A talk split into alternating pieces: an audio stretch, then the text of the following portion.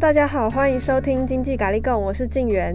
当冲警示上路后，台股量能萎缩，当冲没有大行情，是不是让很多人又回到了价值投资的回报了呢？我们今天邀请到乐活大叔施生辉施大哥来跟我们分享佛系投资法，从前阵子的资金疯狗流跳脱出来，慢活投资，乐活人生。我们欢迎施生辉施大哥。静媛好，各位听众大家好。施大哥之前有写过一本书，只靠四只股年赚十八趴，那可不可以跟大家分享一下是哪四只股，又是什么样子的投资心法呢？现在最红的、最具代表性也是零零五零，术语上来说是五十大市值的公司。这五十家公司，总有一家会突然出现一个利空，比如说公司出现了一些状况，哦、但是这五十家公司绝对不可能同一天出事吧？这就做到了风险完全分散。那选股的投资人最担心的就是你买的股票有一天会下市，变成壁纸。其实这之之前有非常多的公司都下市了，就算很好的公司也可能会下市。嗯，但是这五十家公司呢，都已经是全台湾最大的五十家了，下市的机会、倒闭的机会趋近于零。那如果要这五十家公司一起倒闭，那根本是不可能的事情。万一 真的这五十家公司一起倒闭，表示台湾已经沉沦了。你手上抱的任何的金融工具，甚至你的新台币都没有意义了。所以我从此就不再选股。我觉得我只要跟着大盘的涨跌幅度一样，我就可以安心的投资。嗯，那零零五六跟零零五零不一样的地方是，它是三十只预估股息殖利率最高的股票。但是风险分散的程度是一样的，因为三十只不可能同一天出事，也不可能同一天倒闭，所以它可以几乎是非常安全的投资。那零零五零因为一直跟着大盘的涨跌，所以它其实就是跟随着台湾经济成长的一个轨迹。那零零五六因为它强调的股息殖利率，不一定代表这个公司是具有高度成长性的，只是它配息配的比较稳定。所以他们两个是不一样的类别的 ETF。那为什么只写只买这两只？因为这两只目前是台湾规模最大的两只，一只零零五零现在资产规模超过一千八百亿，零零五六超过八百亿，应应该是最具代表性的。那另外两只正二跟反一，那个是衍生性的。其实我在那本书写完之后，总编辑觉得很纳闷，明明是四只股。为什么我正二反一的篇幅写的这么少，好像不成比例？我跟总编辑说，我就是希望投资人不要去买这两只啊，但是我不得不写，因为那才是一个完整的书的一个内容，所以我还是要交代这件事情。因为是一个衍生性的商品，其实它的转仓的成本很高，所以呢，那个真的只能够当做当冲的标的，当天最好就平仓，千万不要长期投资。比如说，很多人一直看坏台湾股市，就拼命买反一。反一望文生义，就是大盘涨的时候它会跌，大盘跌的时候它会涨。但是大家都看衰台湾，以为会跌，结果没想到从那个去年股灾八千五，就一路上到了一万八千点。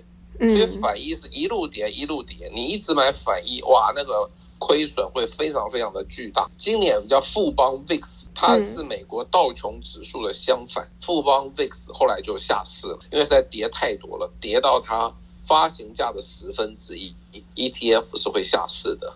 嗯，所以这本书其实就是教大家不要再选股了，因为第一个零零五零几乎不可能下市，我说几乎几率应该是趋近于零，零零五六也不会，但是你买的任何个股有可能啊，对不对？那还有另外一点啊，刚刚讲的是不要再选股嘛，另外一点就是大不了套牢。其实啊，所有的投资人的宿命就是套牢。我演讲的时候常常喜欢问观众、听众啊，有谁没有套牢过的，请举手。真的有人举手哦，我就再继续问他，你是不是没有买过股票？他说对，所有买过股票的人都套牢过，大家都害怕套牢。我想这是人性，当然没问题。但是呢，既然套牢是宿命，我们应该反过来想一件事情，就是我们应该拥抱套牢才对呀。你逃都逃不掉，你干脆拥抱它算了。那拥抱标的变成比较重要的事情，你可以抱什么股票套牢呢？以前宏达电非常好，对不对？现在谁敢抱着它套牢？所以就是说，能够让你拥抱套牢的标的，其实就是要同时符合两个条件。第一个就是几十年来每年都有稳定的配息，第二就是大到不会倒，任何公司都可能倒了。我的大到不会倒，就是说如果这个公司倒了，台湾大概也完蛋，就是类似这种。比如说台积电倒的话，你能想象这个世界，台湾的世界要变成什么样子吗？不可能想象嘛，对不对？嗯。所以同时符合这两个条件的股票，就是你可以套牢的标的。那现在一万七千点、一万八千点，大家就觉得高点了啊。很多人说，我一定要等到跌到一万点才要买，以为这样就不会套牢。但是如果指数继续涨上去，你现在却不进场，不敢套，套在高点的话，你可能永远赚不到什么钱。真的，我常常喜欢讲一句话：人生短短几个秋。去年好不容易有十几天跌破万，大家还是不敢买，对，大家一直在担心套牢。其实我觉就觉得，你就勇敢的套牢吧。那你不会选股这些，比如说。几十年都稳定配息，大到不会倒的股票，你真的不会挑，那你就是还是买零零五零零零五六，这是最简单的方法。因为套牢在指数上，比套牢在绝大多数的个股容易解套。我举个例子，一九九零年，你或许还没出生，那一年台湾股市从一二六八二点，一万两千六百八十二点，跌到两千四百八十五点，一年跌掉一万。但是在去年呢，一万两千点还是有回来啊。已经回来了，但是当年的股王叫国泰人寿，当年最高价是一千九百七十五块，它现在是国泰金控，目前大概是六十块，你觉得它回得去吗？它已经是非常好的公司了，我想它回不去了。这么多年来，唯一能回去的股票其实只有一只，那一只就是台积电，嗯，大部分的个股都回不去。所以呢，第一个你要选择套牢的标的，可以选几十年都稳定配息、大到不会倒，同时符合哦。如果你真的不会选，那就选择跟指数完全联动的 ETF，零零五零、零零五六是我每次讲都讲这两只，因为它最具代表性。当然也有跟零零五零类似的连接台股的 ETF，你也可以买；也有标榜高股息台股的 ETF，你也可以买，不一定要买零零五六。这个时候就请你自己去研究了。我一直讲这两个字，因为这两个字最具代表性。然后，佛系理财就是因为它不会倒，它每年都有配息，就可以佛系来投资。佛系的意思是说，不要再认真学习财经知识了，因为你买零零五零、零零五六根本不需要什么财经知识。因为投资理财的学习很讽刺的是，一分耕耘不等于一分收获。嗯很多时候你很认真，但不一定赚得到钱。那干脆我们就用最简单、最佛系的方法来投资嘛。我一贯的投资理念就是大道不要再选股，大不了套牢。但是你绝对不可以把大不了套牢应用在很多很多的个股上，那是很危险的。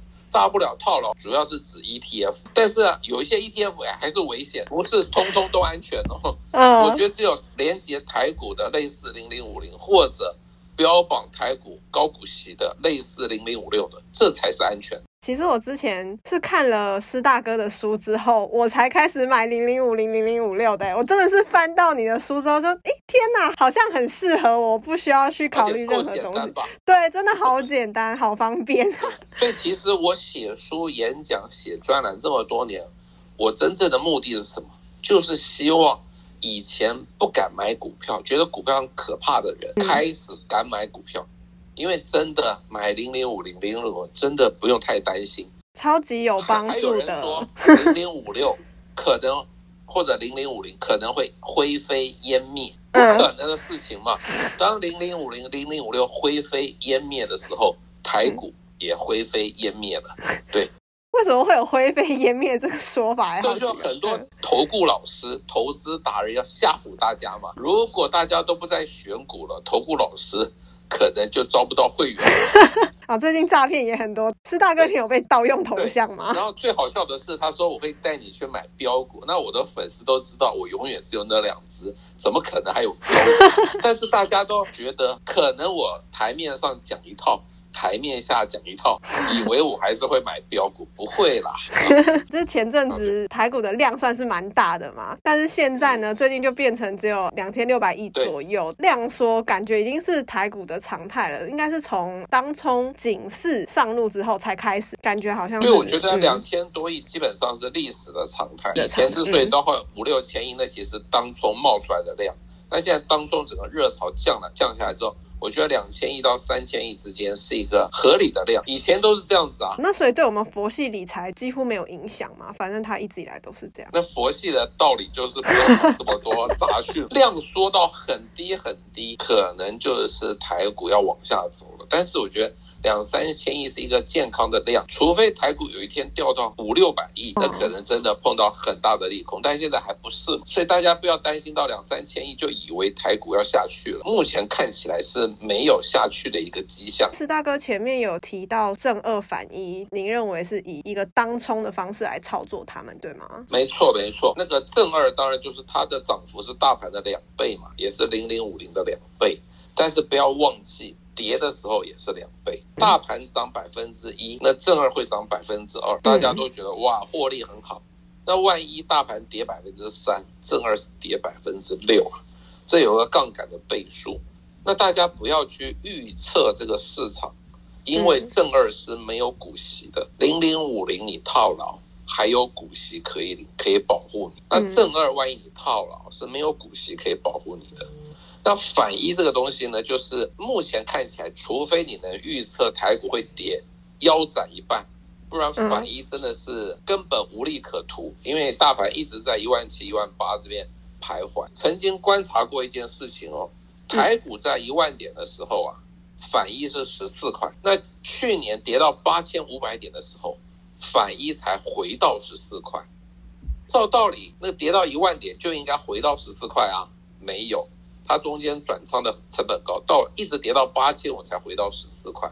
对，所以千万不要碰反一。哎，我觉得正二或许还可以试试看，因为这个台股看来目前没有什么大跌的一个可能。但是所有的股灾的黑天鹅都是大家不知道的东西。如果你预测得到，那个就不叫黑天鹅了。那去年为什么会发生股灾？因为是新冠肺炎，任何一个财经专家都不可能预测到这件事情。这才叫黑天鹅。那下一只黑天鹅 什么时候来？我不知道，但总有一天会来。会用什么形式来出现，我也不知道。因为先前航运股很热嘛，大家都想要买航运股啊。这个零零五六呢，之前就有把长荣纳入成分股。那施大哥对这个有什么样的看法呢？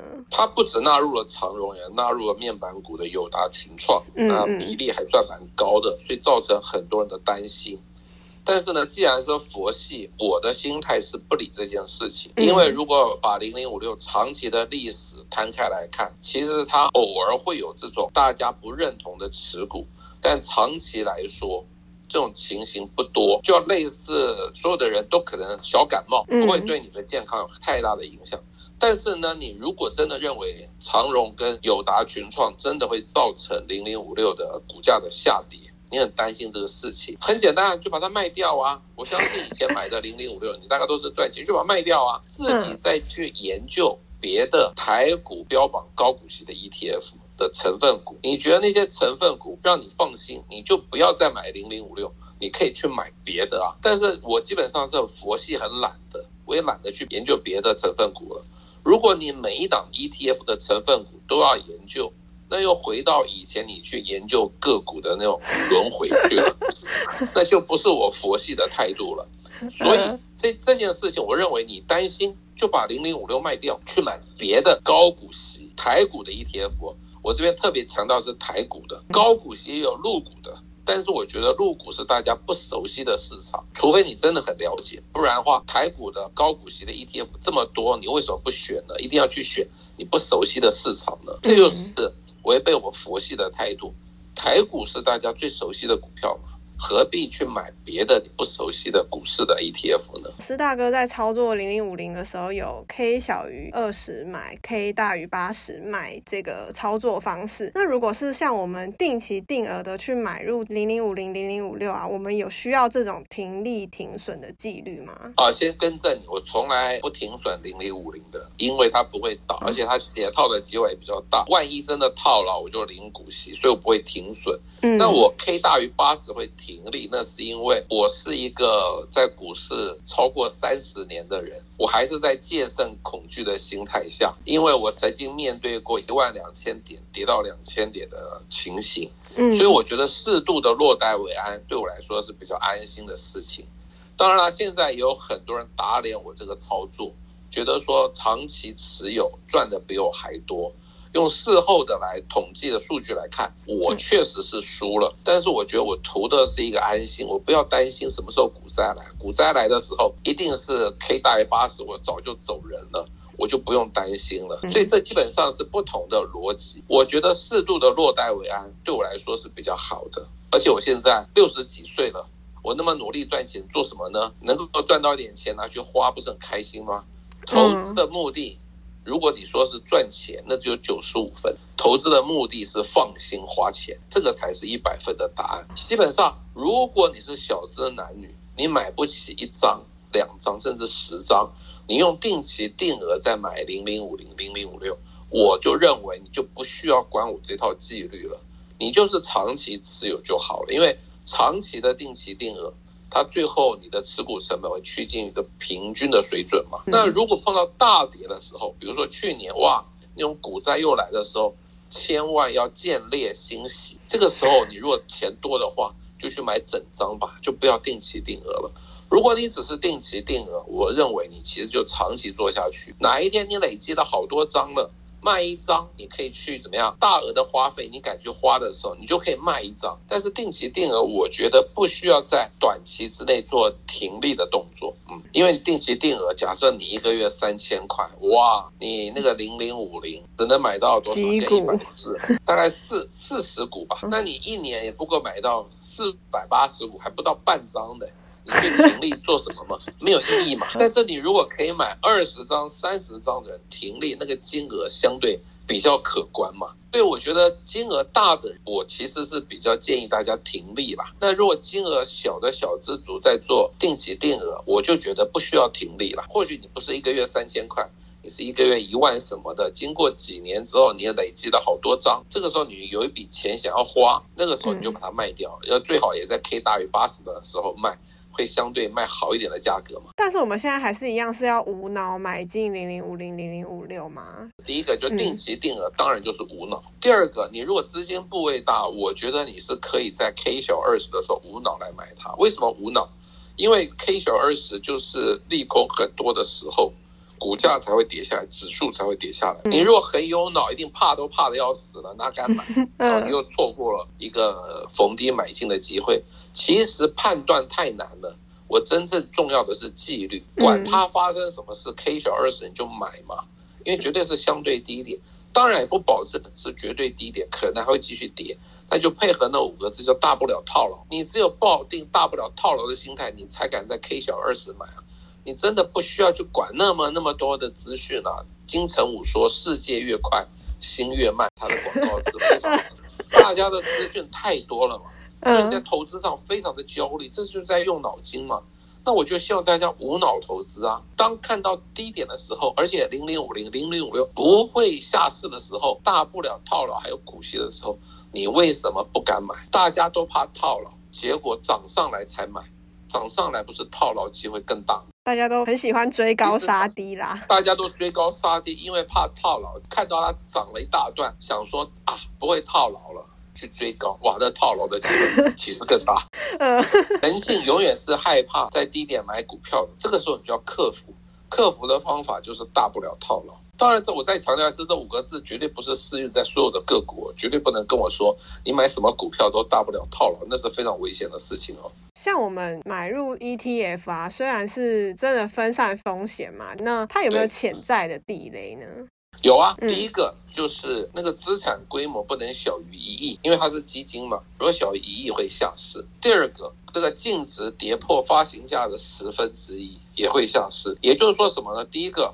你不要去买那个成交量很低的那个 ETF，那资产规模会越来越低，那很可能会下市。那另外就是说，因为没有人在买之后，尤其你万一买的这个 ETF 是一路跌的，比如说今年的富邦 VIX，去年的元大石油正二，会跌破净值的十分之一，那也是会下市的哦。第三个，我还是要强调，就是不懂得市场或者商品或者产业。你就不要去买那个 ETF，而且很重要点，ETF 的第一天上市的第一天千万不要买，因为 ETF 上市的时候，这个投信公司都会做很多很多的广告，你就会非常看好这个 ETF，跳进去买。这个时候可能都在高档套牢，溢价过高。之前好像过高，对零零八七八。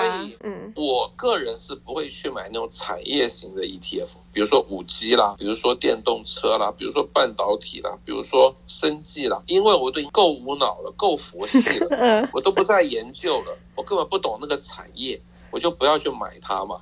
如果你是这个产业的从业人员，你很了解这个产业的未来，当然可以买。像以前太阳能也很夯的时候，还好那时候没有 ETF，不然保证有太阳能的 ETF。哇，现在大概早就下市了，对不对？以前 LED 也很夯啊，会有个 LED 的 ETF，现在大概也下市了，就是这样子啊。所以产业的 ETF 其实是风险相对于连接指数的 ETF 要大很多的，而且这已经不是。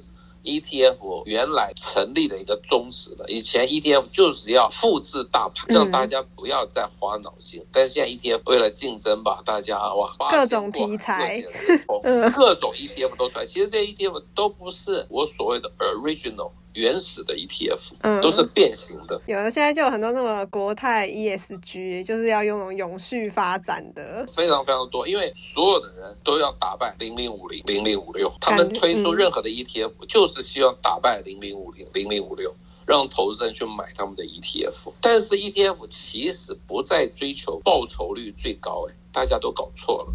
ETF 其实在追求跟大盘同步，你去追求报酬率最高的 ETF，又回到选个股的轮回。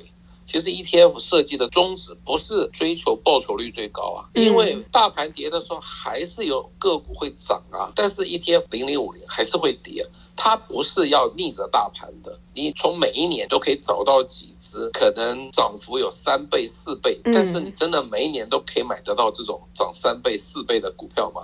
这是很难的事情嘛，我们就放弃认命，所以就回去买 ETF。因为大家在追求 ETF 的报酬率高低的比较，这也是不对的事情啊。嗯，我感觉现在就是因为当冲热潮已经过了，现在应该大家又回来想说，哎，我要来价值投资。对，价值投资就是在追求报酬率最高嘛，又是回到个股选股的轮回。那我都已经是佛系了，我根本不是在追求这件事情。而且你追求这件事情，你一定很焦虑。对，真的会一直关注各式各样的消息。对，看技术要看消息，看一大堆有的没有的，就很累。对，我我最喜欢举个例子，台积电一定所有的人都说它是一个好公司，没有人会否认。但是我就下面的问题问台积电，只是听说它是好公司。还是知道它是好公司，绝大多数人都只是听说嘛，看你们经济日报说它是好公司，你就认为是好公司嘛？大家都不会真正知道嘛，都是听说嘛。说的个股都是听说它好或它坏，你不可能真的百分之百知道。而且买股票是买未来，你真的百分之百知道台积电未来真的这么好吗？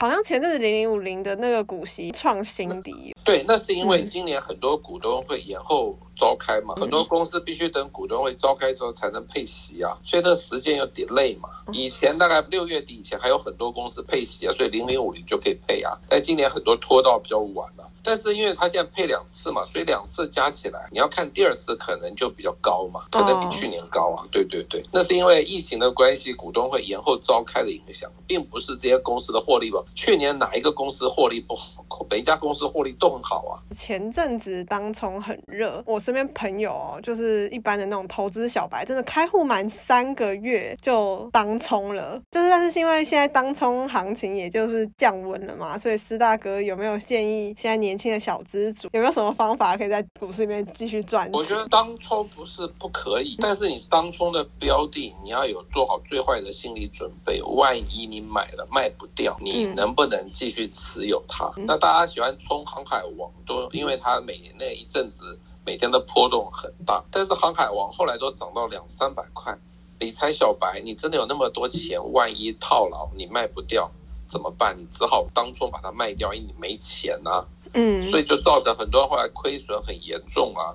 这就是我觉得这也是有一些书的一些诱惑。什么叫无本当冲？无本当冲绝对不是无本，这些当冲厉害的人他是有本的，大不了就把它买下来嘛。这才是当冲的最要有的一个心理准备嘛，不可能无本当冲嘛。这世界如果这么简单，大家不就都不工作了吗？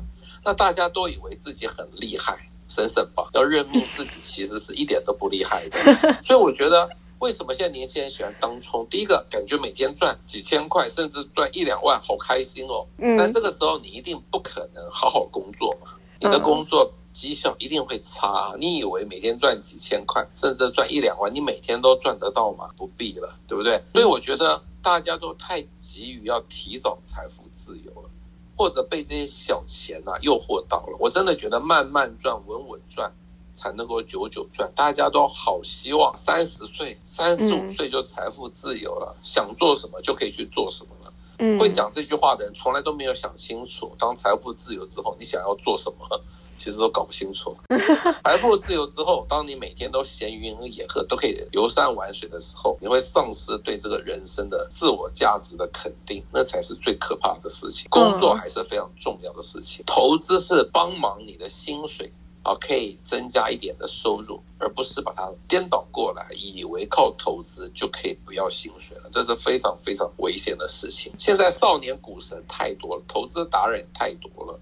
他们都是二零零九年进入股市的，甚至是二零一五年才进入股市的，没有碰过真正的股灾。对对，还有就是去年三月刚好进来的。真的说投所有的投资达人都是幸存者，侥幸存活在市场，也包括我。大家不要羡慕这些投资的达人，他是正好运气好，他去年三月四月敢进场，只是你不敢而已。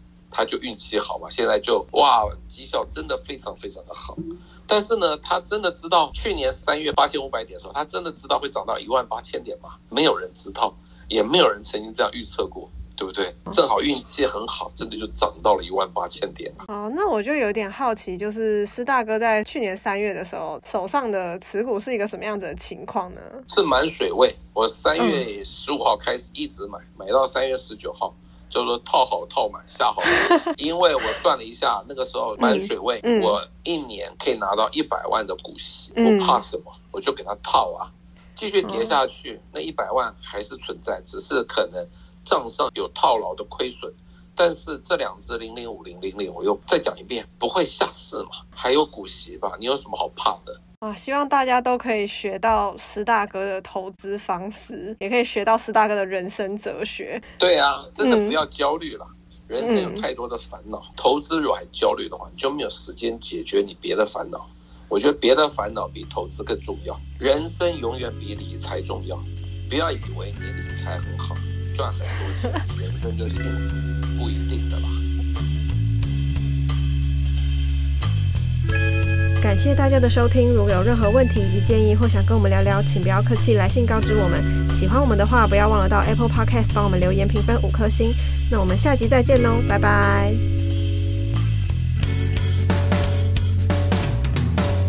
以上内容仅供参考，不代表投资建议，投资人投资时要审慎哦。